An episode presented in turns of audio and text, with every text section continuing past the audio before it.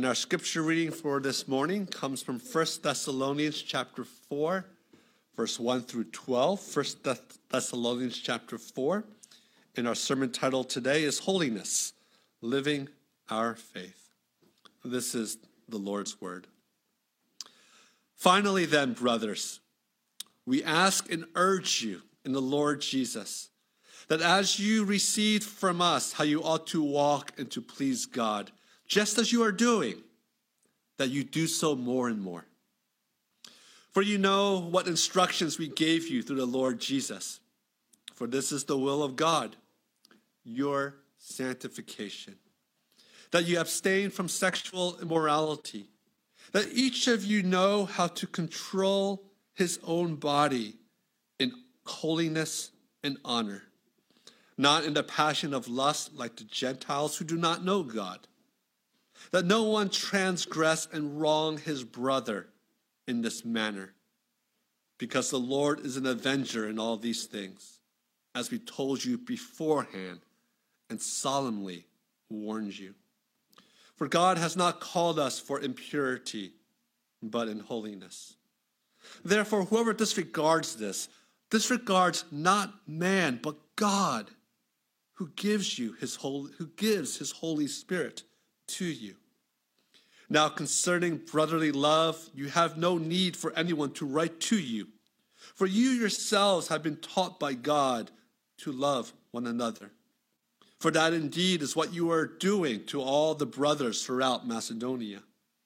But we urge you, brothers, do this more and more, and to aspire to live quietly and to mind your own affairs, to work with your hands as we instructed you, so that you, so that you may walk properly before outsiders and be dependent on no one.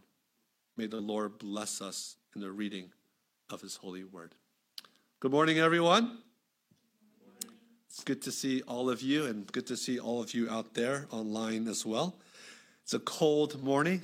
It's a morning of uh, daylight savings, and perhaps some of you forgot to set your clocks back, or perhaps your phones aren't working properly. Um, but either way, I hope that your, your minds are all right today. If not, it's okay. God's Spirit continues to work in us, uh, even in our tiredness, even in our meekness, even in our trials and tribulations.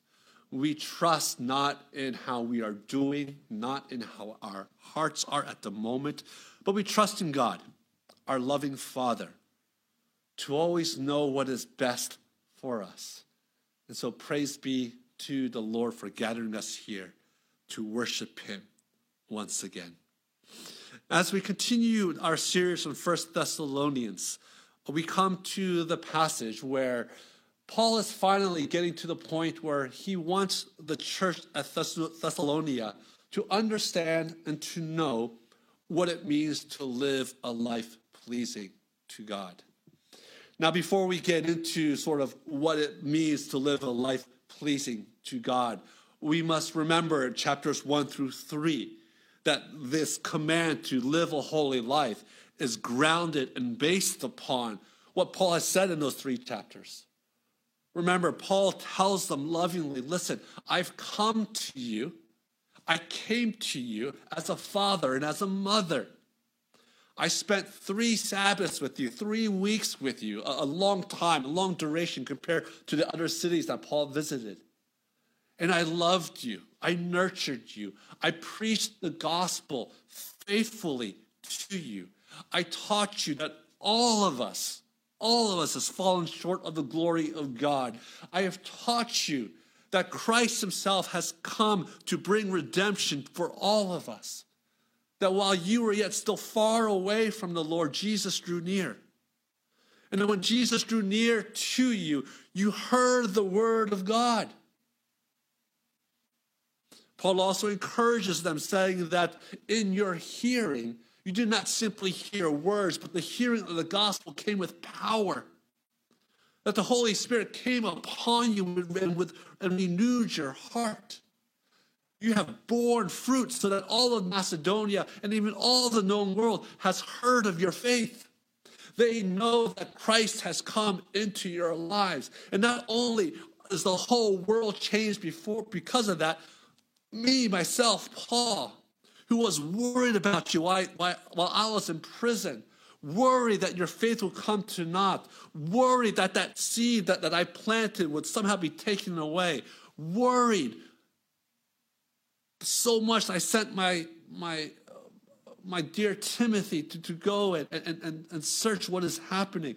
Even amongst that, I was encouraged to hear that Jesus is your Savior and that you are living the life for the Lord. The third thing that, he, that he's encouraged by is the, is the way they love one another. How the church in Thessalonica were, were, were gathering together, was helping each other out, was encouraging one another in the Lord Jesus Christ. This atmosphere, there's this culture of Holy Spirit driven, gospel driven love amongst the people enables Paul to go forth to talk about what it means to live a holy life. And this is important for all of us because living a holy life apart from the gospel will only lead us to be legalistic, law keeping people will only lead us to be harsh and hard on others and harsh and hard on ourselves. Will drive us inward to try to change our own lives instead of seeing how God is changing our lives at this very moment. Will drive us to depend upon ourselves and to the wisdom of this world instead of the wisdom of God and the power of God Himself. Remember last week when we talked about sanctification, when we talked about what it meant to grow in the Lord, that there are false ways to grow. One is asceticism, right? We, we try to beat our own bodies. We look to the wisdom of the world and we say, World, how is it that I can be a better person? And we take that and say, This, this is the only way that I can become better.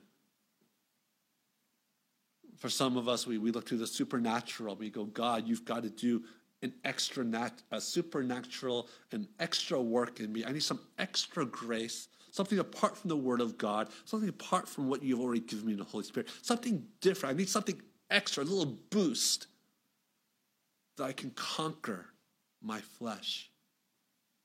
And if we do that, you will wait forever. Because the only time that we will be completely free, free of all of our sin, is when Christ comes back. And thirdly, for some of us, it's we, we, we, we look and say, if I just read scripture more, if I pray more, if I do these spiritual disciplines more. But apart from, for many of us, apart from understanding God's love and God's grace, apart from appreciating what God is already doing in you, apart from appreciating the work of Christ in the community that live, we live in, we simply do religious things simply to, as, as, a, as, as a currency to want God to change us, God won't change us. Religious law keeping is not the answer either. And so, as we go into this passage, we go into it with a gospel fullness, with a plethora, an overflowing of what God is already doing in us. And so we do so with confidence, not with fear. We do so with eager expectation, not with dread. We do so joyfully, even though it might be hard, not reluctantly for the love of God permeates all that we do to live a life holy unto the Lord. This is the joy that God wants in us as we seek to follow Him all the days of our lives. Here in this passage, 1 Thessalonians chapter 4, there are two things I want to focus upon about holy living. The first is about sexuality, and the second is about work. Now, you might think about it, look at this and go, oh my goodness, sexuality. Let's not talk about that. That's going to be very difficult. That's going to be very hard for us to hear and to listen to. When we hear about that, the only thing, the many things that we think about is we think about, well, all the scandals that have happened in the history of the church and the scandals that have ha- happened um, in, in, very recent, his, very recently as well. We think of it as something that's unforgivable. We think of the Christian church as a place where, of course, there should, there should not be any type of, of, of, of, of sexual sin. Because if there were, then perhaps God's not working in this church or in this fellowship. Even in this church, Thessalonia, a church that Paul loves, a church that Paul commends. He understands and he knows that even in the midst of that church, the issue of sexual purity is paramount. And so it is here. So it is here at this church, in every church as well. Now, if we look through this passage, you see first and foremost, Paul going back in verse 2 and verse 3, just restating to them and saying, Listen, you know that I've instructed you about this before. And he says that, and if you read this passage, it's not with any twinge of judgmental, of being judgmental. It's out of love. The second, he says in verse 3 For this is the will of God, your sanctification. Then he gives them confidence in knowing that, that, that God is at work here. But this isn't something that is going to be, that is, is not, that is um, um, not conducive or does not, is not in line with the Christian life. But that this is God's will for you and that this will come to, to pass. And so we look forward to what God is going to be doing for us. We look forward to God growing us in our sanctification itself. But here's what he says that all of us should abstain from sexual immorality. Now, that term sexual immorality is, has, is broad in its meaning. It can be as, as simple as our thoughts, and it can be as extreme as taking advantage of another person. But Paul is very much aware that this is in the hearts of all people. And he says to us that, listen, even though we know who God is and we know the love of Christ in our lives. That each and every one of us should not be naive about our hearts and not be not, and not be naive about how God has made us. But that each and every one of you, you must learn how to control your body. Think about that. All too often, when we come to know Jesus, when we come to know Christ, we feel like that our passion should be switched just like that. We feel like that purity should be switched on just like that. Maybe some of you have gone to retreats where a pastor spoke upon this and said, Who here wants to give their lives over to the Lord and their lives to purity? And you, and you raise your hand and you think that at that moment, a, a switch has been turned on. And that you automatically become this, this, this holy person before the Lord and before other people. But this passage says something very different. You have to learn how to control your body. That there's a process that goes as you age to learn how to control your desires, to know how to understand your body in such a way that you do not give into sexual temptation. Now, you may think, well, is this a good thing or a bad thing?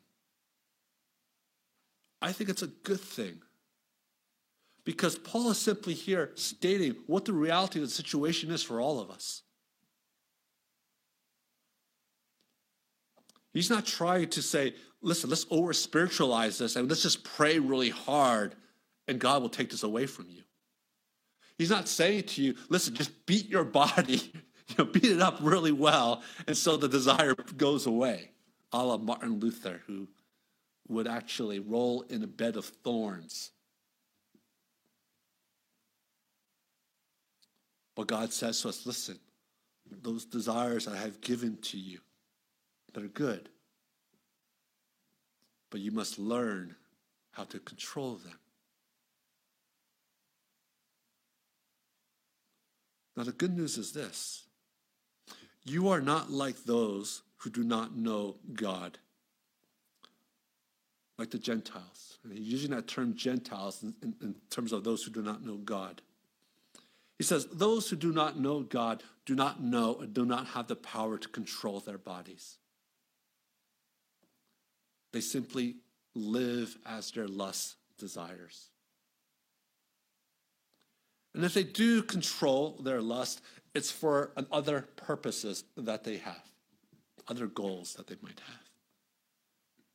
But you, you know God. Your passions have been reoriented. That Jesus and God and knowing Him is more precious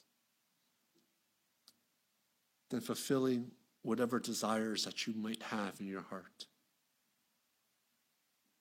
Jesus is more than enough for all of us.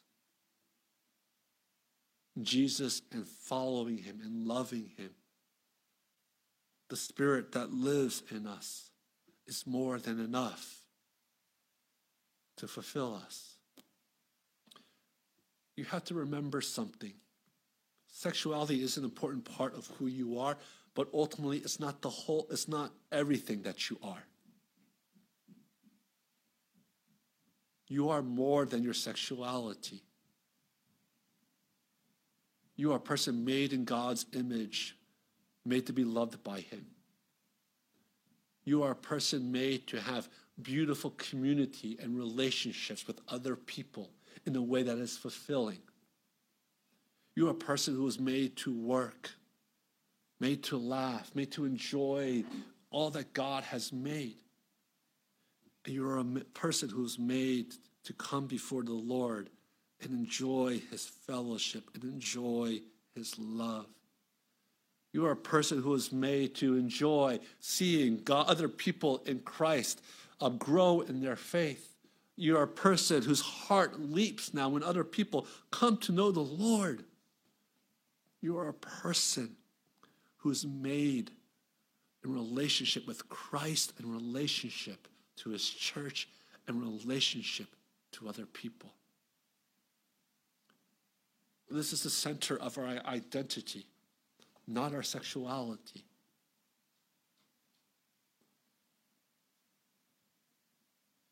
And so, for all of us, as we learn what it means to be a woman and a man, as we continue to grow and, and as we continue to age,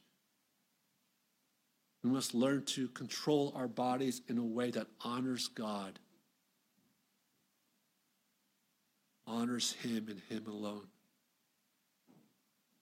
We must learn that the desire that we have can indeed is, is, is does not overwhelm us anymore, but that God Himself and the desire for us to worship Him is what controls us.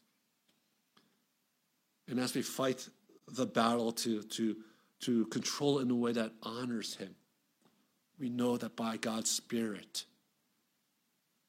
we can do it. Now, I know that for many of us here and many of us out there, it still feels like a long battle. And it might be for some of us, depending on what was happened to you in the past in terms of where you are in the present. But I will say this, and, and God will say this, is that, listen, you can learn. You can learn. You can grow. So have patience with one another. Men encourage each other, women encourage each other. Wherever we may be in this, in this uh, desire to, to um, please our Lord, do so in a manner that has confidence in God. Another point here is that, listen, that to transgress the law by taking advantage of someone else in the manner of sexuality is abhorrent to God. It's abhorrent to God. That to love one another well, even in the community of God, means that we respect one another.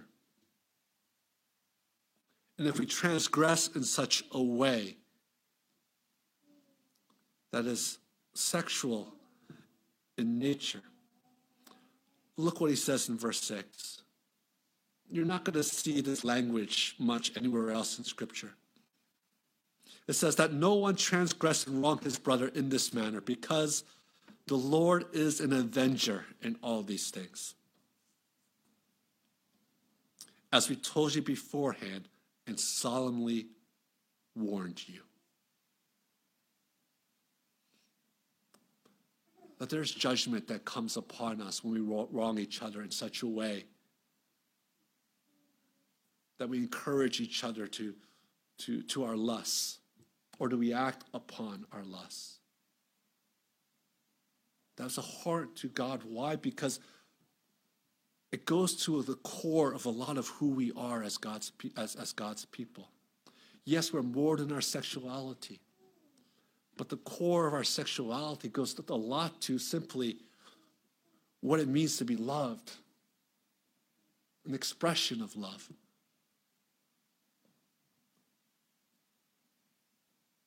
And so we ourselves must be careful to watch out for one another and to encourage one another. For the Lord does not want us to live an unholy life or an impure pure life, but to live a life of holiness. Now, if you're in college and, and you're young, um, a lot of us will look will say, "What's what's the harm?" And our culture says that it's like, "What's the harm?"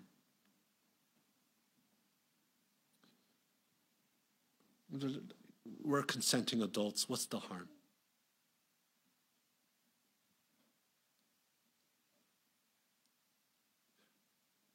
I will say that the harm happens because as you continue on this road, and if you ask people who have been on this road, if you've been with people who is on this road, that you will see that they, many of them, many of them, not all, but many of them, are emotionally unstable, that many of them are on pins and needles about what love really is. They're confused about sexuality versus love and commitment. Many of them, many of them get confused about who they are. At the moment, it, it looks like a, a, wonderful thing, but in long term, it, it, it causes hurt that needs to be addressed by the gospel later on. But second, for all of us, gosh, we know the Lord. We trust that the Lord Himself will fulfill our hearts. He has never, ever disappointed His people.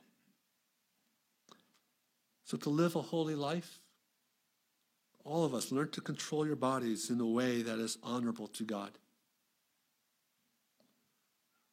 Know that sexuality is an important part of who you are, but it's not ultimately who you are. Know and understand that, that all of us need to continue to grow and learn what it means to be a, a person with these desires. Don't fight it in, in a way that's, that lives an ascetic lifestyle. Don't pray that it just sort of goes away, but learn. Talk with one another. Give it to the Lord. Continue to pursue holiness and sanctification. God is there. God will guide you as we pursue Him. Now, Paul goes on in 1 Thessalonians to just encourage them one, once again. He's like, listen, you guys are great in loving one another, right? So he's after you hear this, a lot of you, a lot of us might be saying, looking around, going, "Oh no, I, I can't. Better not like. Oh my goodness, like I set bigger boundaries and bigger walls and higher walls." But Paul goes on to be encouraging and says, "Listen, I want you guys to love one another, and you already are doing it. Right? I don't want you to be scared. You're loving one another. Keep doing it." and do it more and more. Keep growing more and more as a fellowship, as loving one another. Keep growing more and more. So this isn't meant to sort of scare us, especially in our time of age here today. But, but he's saying, listen, this is a natural part of we, who we are. Learn to control yourselves, but also remember you are blessed in your love for one another. Keep increasing in your fellowship. Keep seeking that which will which God will be pleased with, which will even fill your hearts with joy for one another and your joy in the Lord. Thirdly, or secondly, he tells us to live a life of holiness in our workplace. To live a life of holiness to the outside world. And this is verse 11. And to aspire to live quietly and to mind your own affairs and to work with your hands as we instructed you, so that you may walk properly before outsiders and be dependent on no one. Now, before we get into this passage, this passage is not about, you know, become being a doormat. It's not about being abused by your um, your employer. It's not about letting other minis- other people take advantage of you.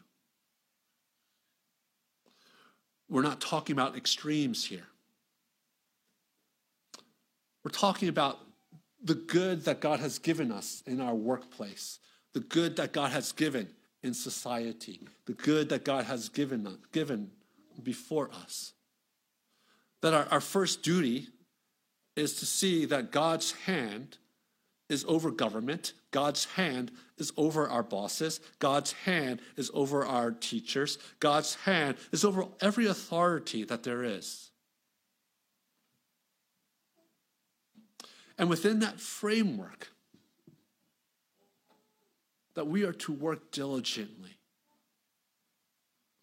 Now, again, before I get into trouble, I am not talking about abuses.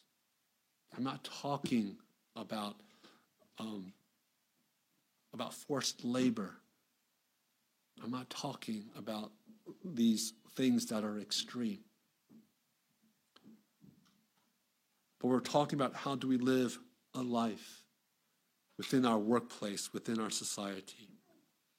When he says to live quietly and to mind your own affairs, Paul is, Paul is speaking to us about not getting involved in silly arguments, not being involved in silly affairs, not being involved in contentious litigation for the sake of being contentious, but to live, well, a quiet life in regards to that. Think of the there's, um, I didn't know about this until like about six months, like maybe about a year ago. I'm always slow on, on things like this, but apparently there's this thing on YouTube or wherever about uh, a term called Karens. And I feel sorry for my friends whose names are Karen. I really do. Um, and I still don't understand. I, sort of understand, but I still don't understand why people like watching videos like that. Why do people like vi- watching videos of someone getting unreasonably upset? Why do people like watching other people self destruct?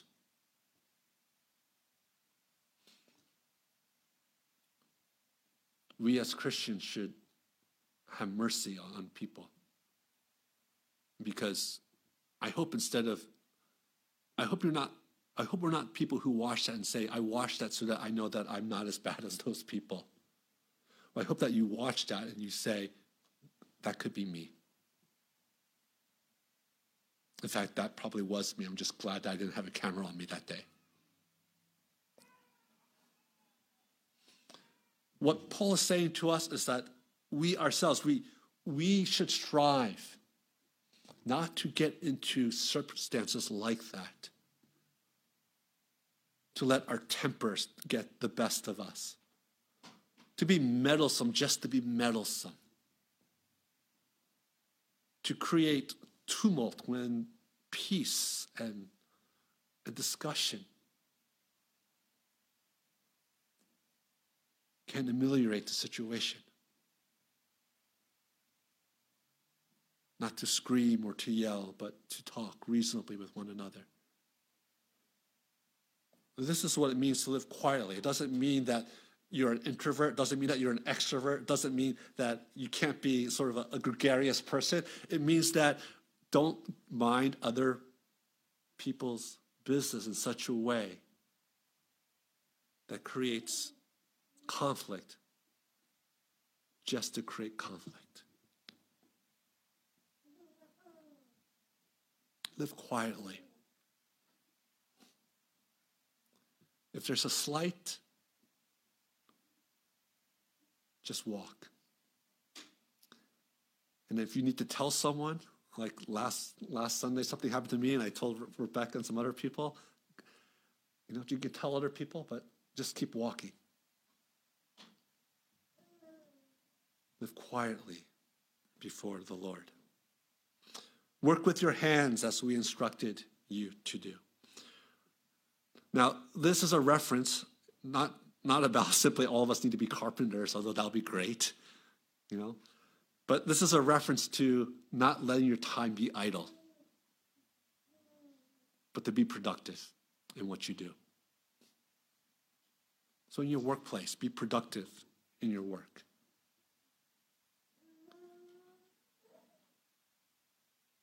If you're at home, be productive at home. If you're a student, be productive as a student. Be busy with the responsibilities that God has given you. Don't worry about your neighbors and, and what God has given them to do. But to work hard and to work well.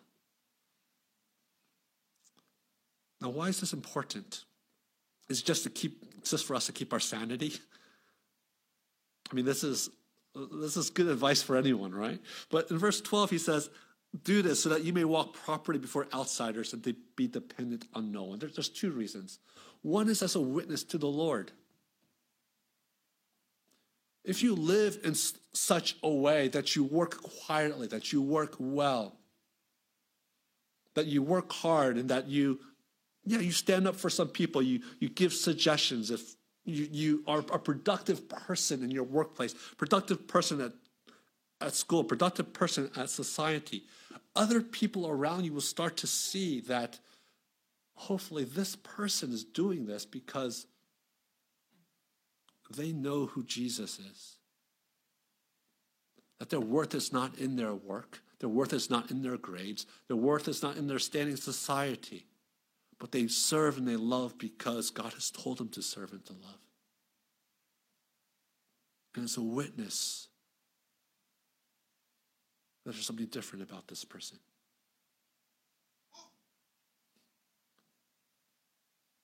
Tim Keller tells this story about how this one woman came to his church and he he asked her, you know, why, you know, how'd you find Redeemer? And she said, basically, my, my boss told me to come here. And, she, he goes, okay, well, who, who's your boss? You know what, you know, it's like, have you been to church before? And I can't remember the story exactly, but I think she said that, uh, um, you know, she didn't really come to church beforehand. And he goes, well, why'd you come to church? She goes, well, I was doing this work and I messed up. I messed up. Everywhere else I worked before, I got, you know, I got reprimanded. That my managers would, would reprimand me, that they would tell their higher ups that it was, it was my fault. This time when I messed up, the, the manager, he took all the blame. He said that he didn't train me well enough, that he would help help me to to uh, to do the work better. And she was the first time that she ever experienced that.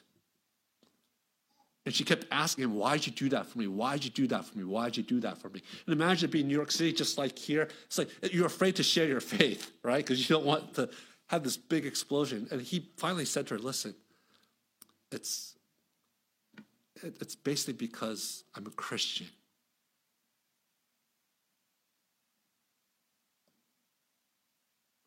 And then she asked him, well, where, where do you go to church? And he said, Well, I go to Redeemer. And that's why she went. But outsiders will see. Why is it that when you study that you don't get stressed as much as I do? Jesus is why I study.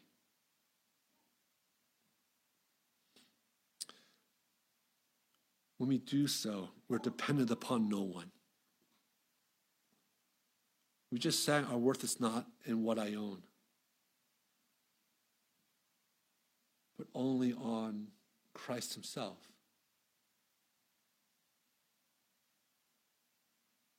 You're dependent upon no one for your worth or for meaning. You can labor well. You can be fair. You can let the punches come.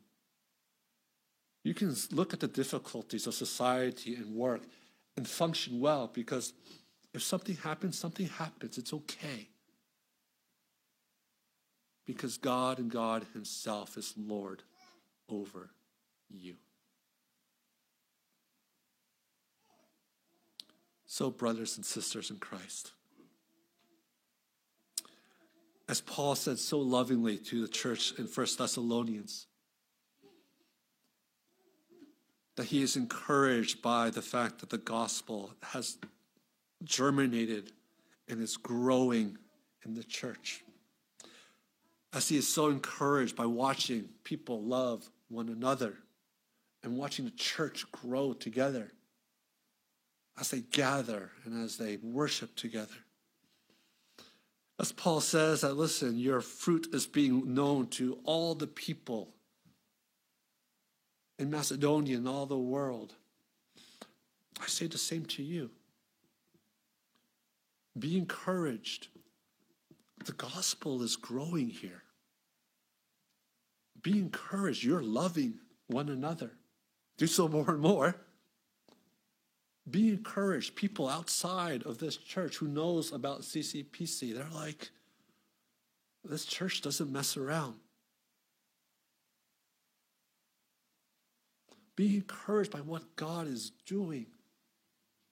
And in that fertile soil that God has given us, with the fruit that God is bearing in us, be confident and live the holy life that God wants us to live.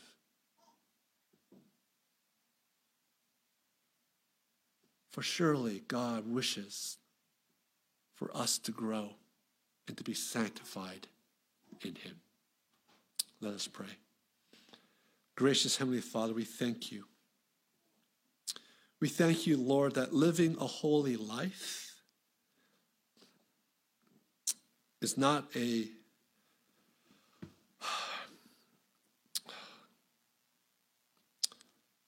uh, living a holy life, Lord, is not something that we have to do to earn our salvation. But living a holy life is the fruit of our life with you. For when we simply live a life of just worshiping you, going to your word, just being in prayer, being with brothers and sisters and encouraging and rebuking each other well, when we live a life, Lord, of just wanting our hearts to belong to you, Lord, the desire to live and be holy, to please you, comes with it, Lord. We do not belong to this world. We belong we do not belong to our fleshly desires. We belong to the desires the Holy Spirit has renewed in us. And so, Lord, help us to learn to control our bodies in a way that honors you. And teach us, Lord, to live in the world, especially in our workplace, in such a way, Lord, that honors you. Let our being be dependent upon nothing else this, and nothing that the world says about us, Lord God. But may, Lord, we be satisfied in knowing that your unconditional love is ours all is ours from now until all of eternity. In Christ's name we pray. Amen.